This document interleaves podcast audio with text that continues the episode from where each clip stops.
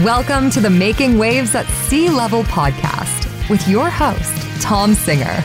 In each episode, we will explore the interesting stories of business executives, entrepreneurs, and industry leaders who are shaking things up and growing their companies. It is time to make some waves. Now, here's your host, Tom Singer.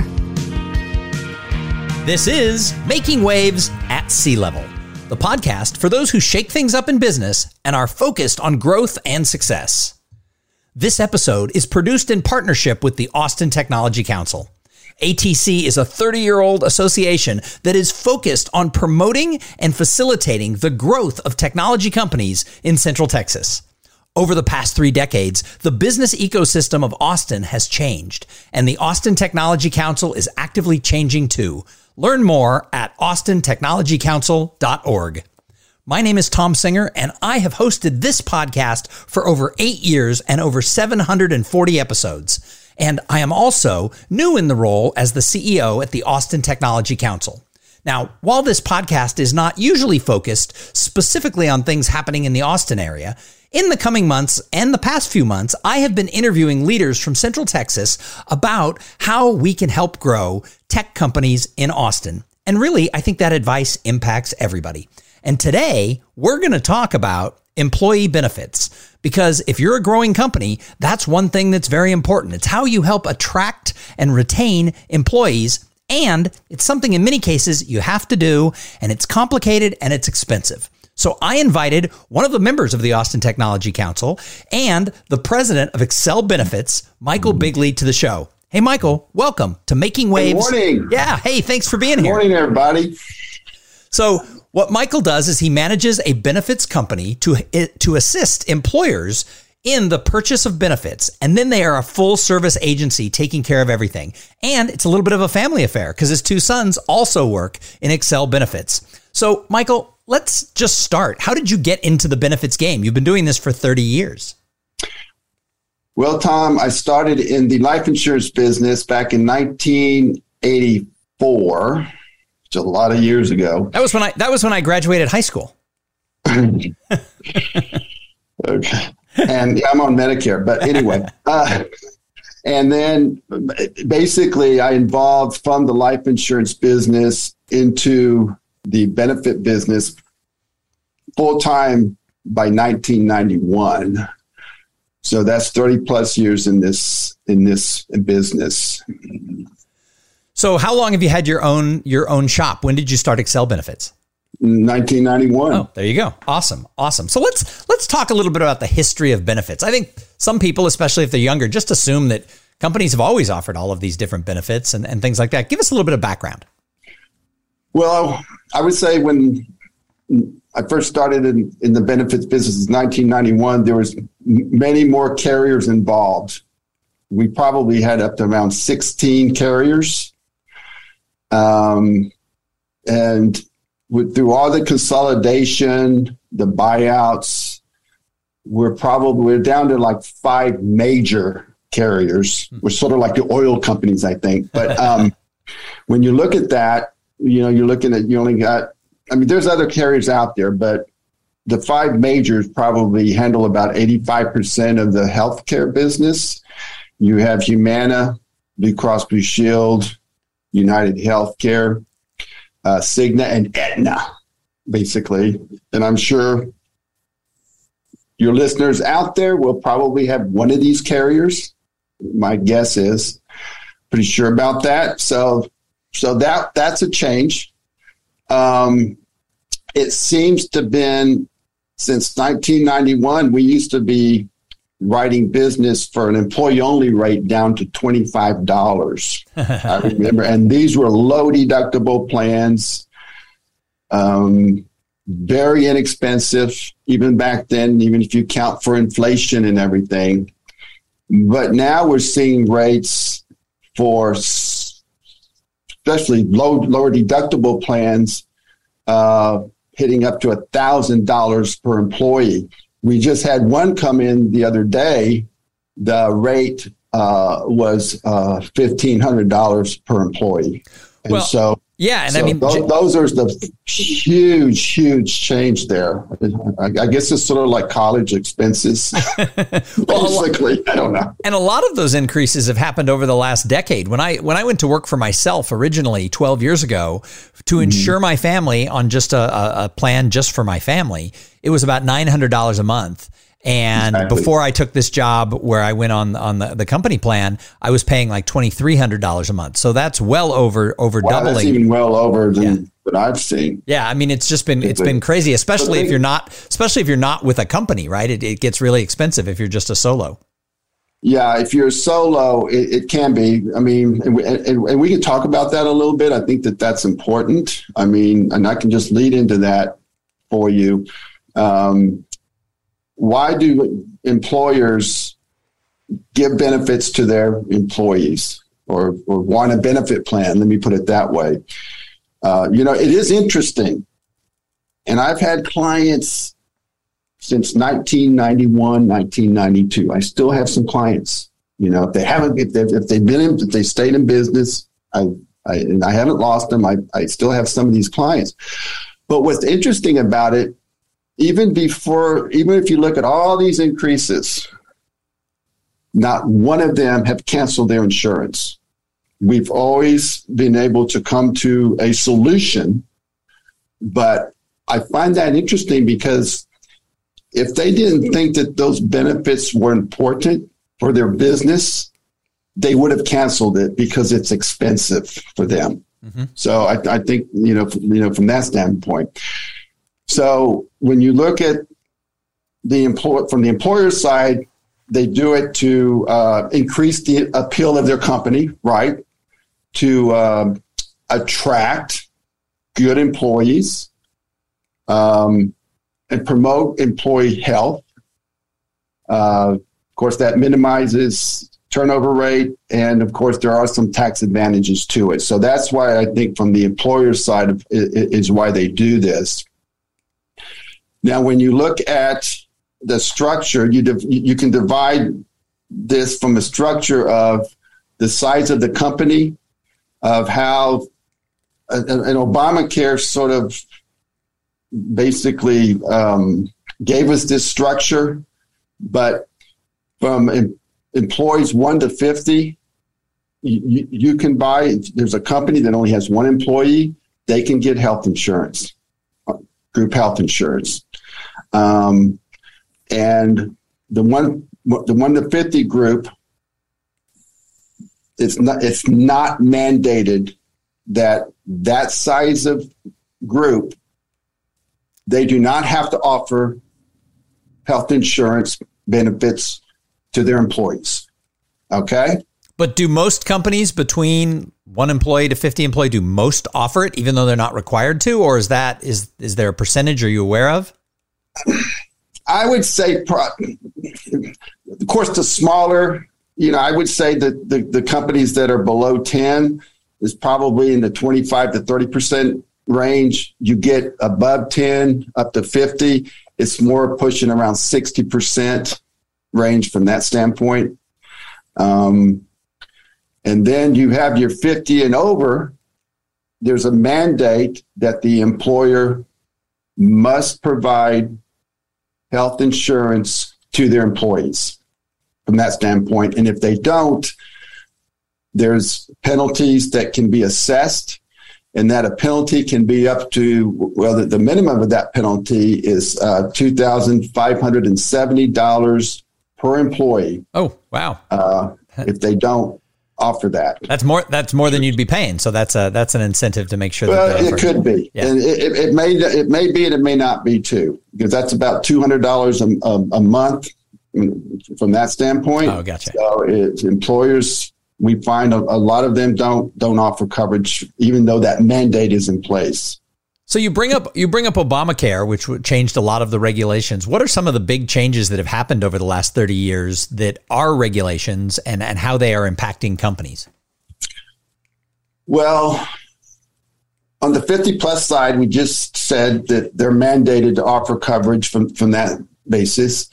Um, health plans are required to offer certain benefits to their employees. Uh, for example, all health plans must offer mandated preventive benefits, no charge. Every year, the carrier must provide and pay for a full physical for for the employees. So so that's one thing. Another thing uh, where employees or the carriers must offer limited out of pocket.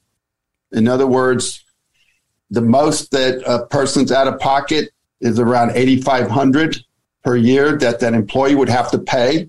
So if they have a $200,000 bill, they cap those out of pockets.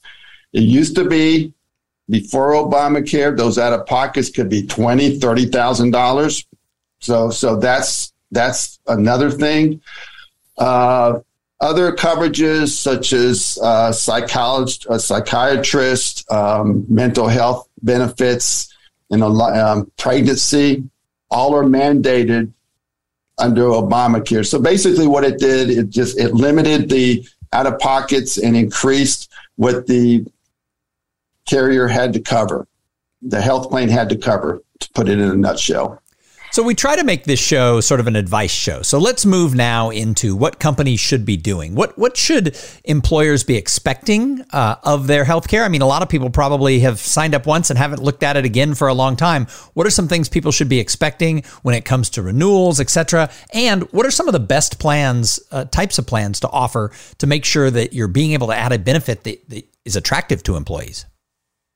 Okay, well, that's that sort of becomes a balancing act because what we what we have to do from the employer side is make it um, affordable. Um, you know, from its this, this can become very expensive proposition, and so if we look at from the employer side, um, what we sort of start with is a plan that, from affordability standpoint, could be higher deductible basically.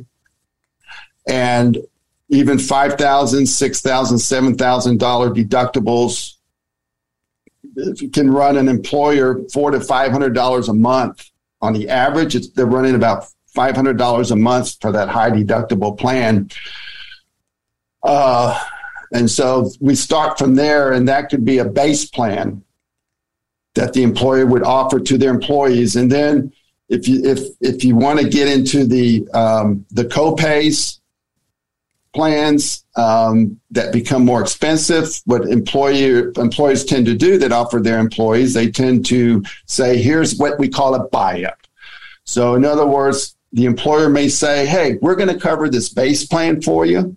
A lot of employees will do that. We'll cover either all of it or most of it, and then the employer will offer maybe two or two or three other plans and say these are little better plans, but the employee will have to contribute to that plan. And so that seems to be where this is all going. You know, so we have what we call a base plan. Now, let me tell you something about this base plan, which is a misconception that employees have. And this is as an agency that we try to communicate, even though these base plans may have high deductibles. We try to tell the employee that they're still valuable to them. So let me give you an example. For example, on a base plan, let's say it's $5,000 deductible. Um, these plans have what they call a network. And these networks, many of them are very large networks. They include many of them, 90% of the physicians out there, most of the hospitals out there. But here's the point when you go and you have one of these base plans, and even though you go to the doctor and you're thinking, well, I got this deductible, that doctor visit is discounted in network up to about 50%. Oh, so, so if you di- if you didn't have insurance, you might be paying thousand dollars for a you procedure. You don't know what you're going right. to be paying. Right but it's it's it's it's going to be discounted if you're part of the plan. It's going to be discounted, and that is that is so important because um, you, you're just not out there where you don't know what you're going to pay. There is a discounted rate that that the doctor's got to charge you, And uh, plus, even though there's a high deductible on that plan that the employer is offering to you, you have a 100% preventative care.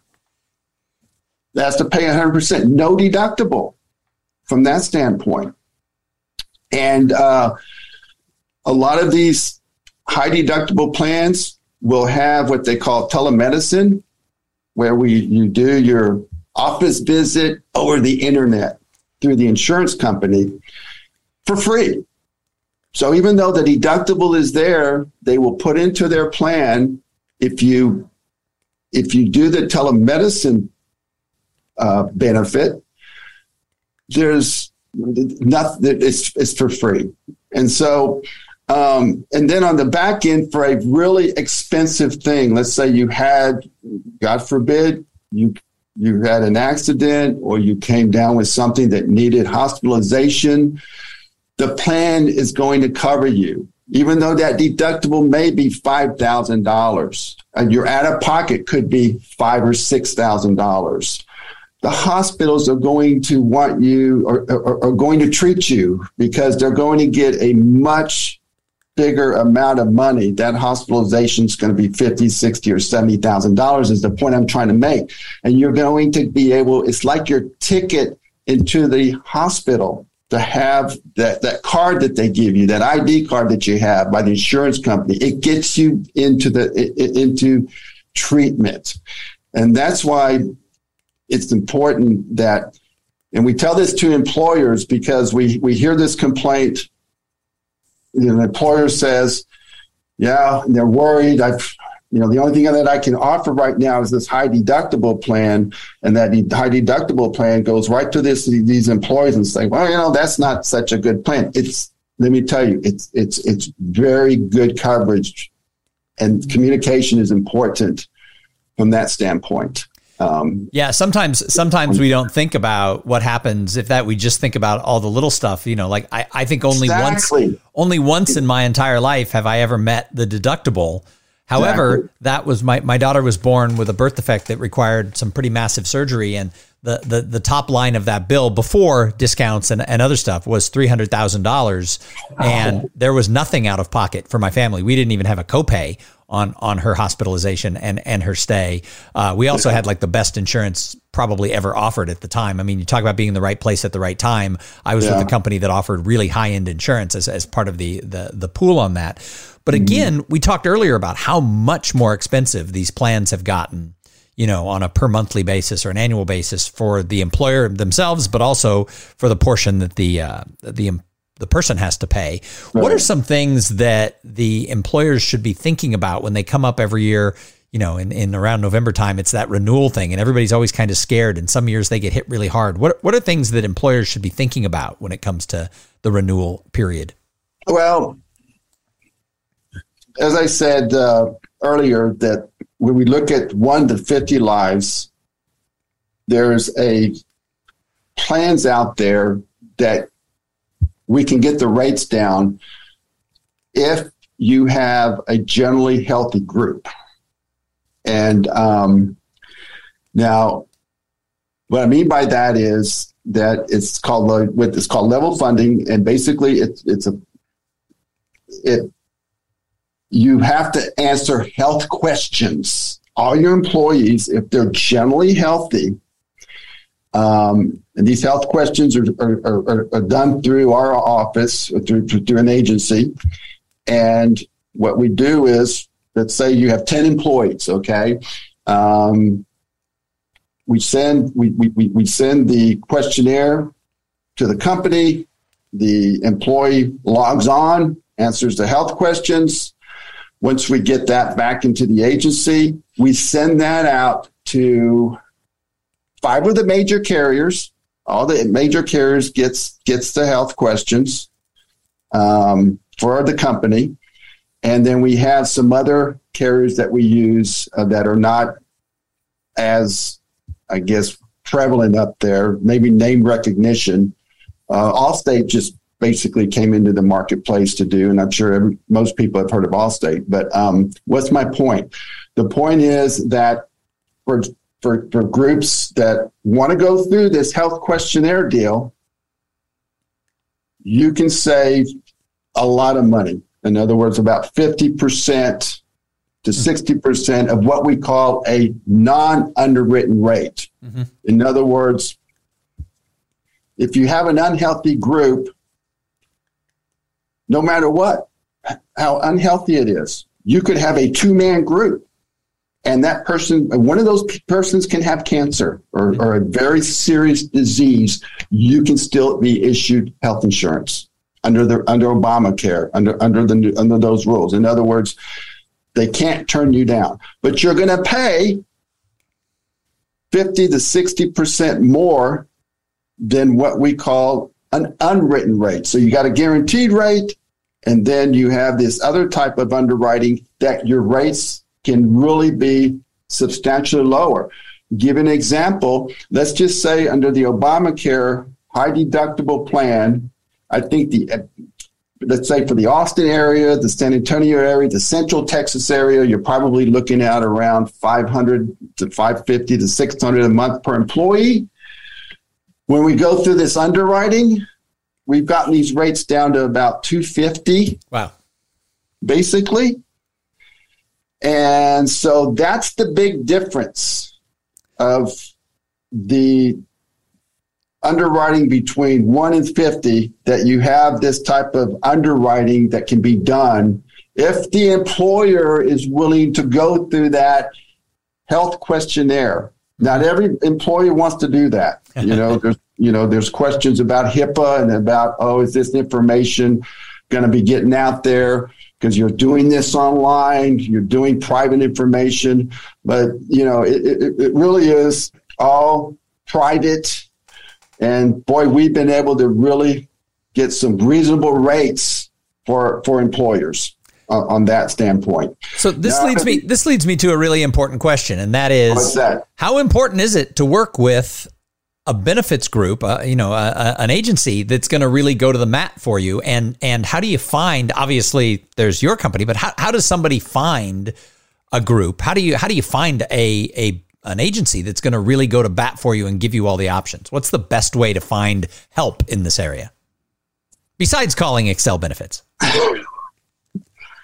well, the agency such as ours, and one thing I've been very fortunate when I brought my son and my my oldest son into the agency about four years ago, he was technology savvy. Technology has really changed where it's changed our world, but it's really changed the, business of healthcare and benefits and how we deliver benefits. And so um, basically the agency needs to be able to be very technology savvy.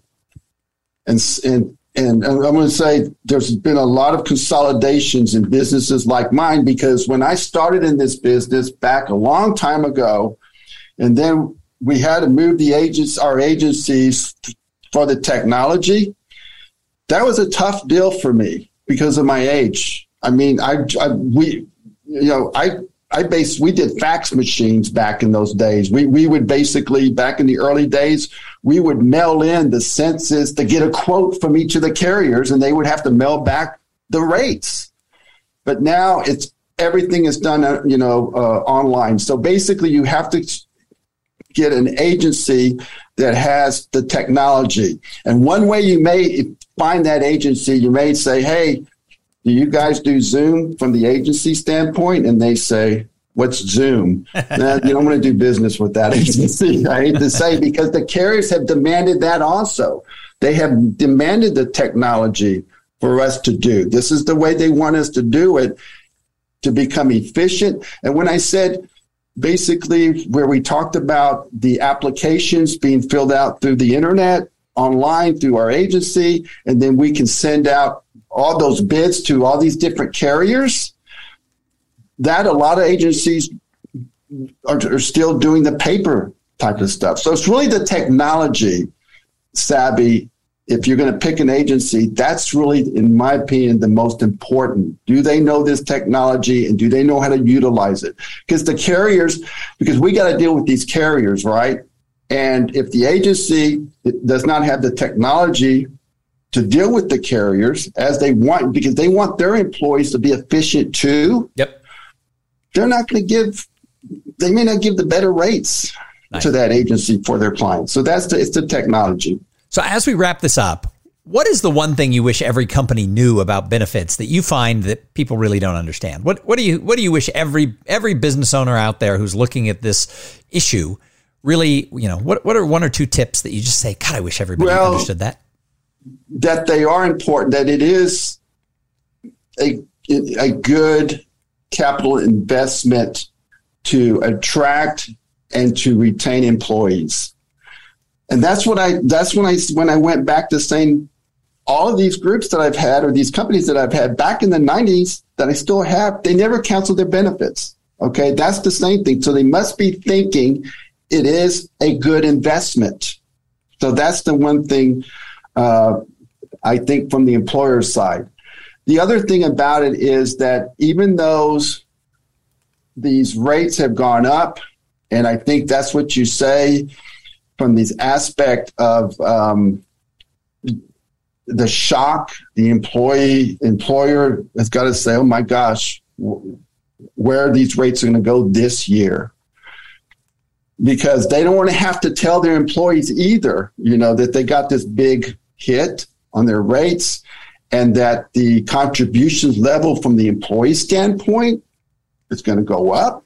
I mean, what employer wants to even tell their employees that? Okay. The thing about that, we can deal with it. There's certain things that we can do that we've been able to deal with it. Uh, and, and, and, and don't fear that, in my opinion, if for the employer to be offered the employee's benefits, we can deal with that because we've done it every year and we can deal with it. Nice. So, Michael, if somebody'd like to find out more about you and about and about Excel benefits, how do they find you?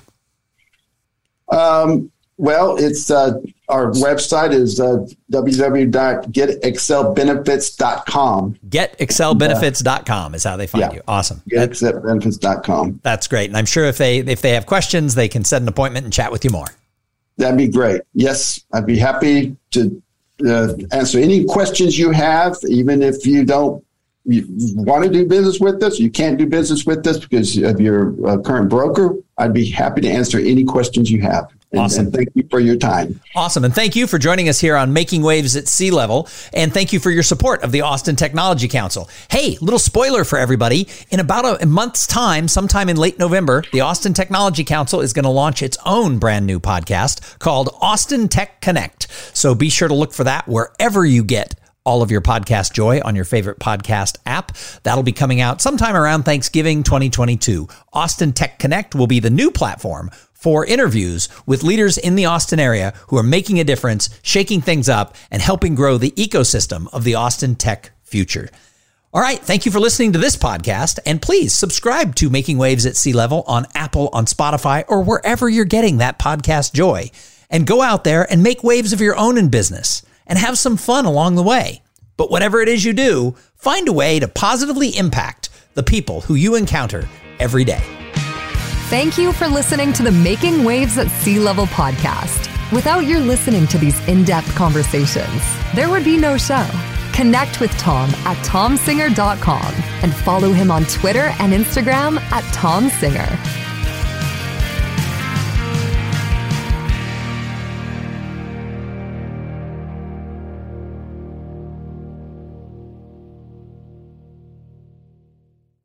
This podcast is a part of the C Suite Radio Network. For more top business podcasts, visit c-suiteradio.com.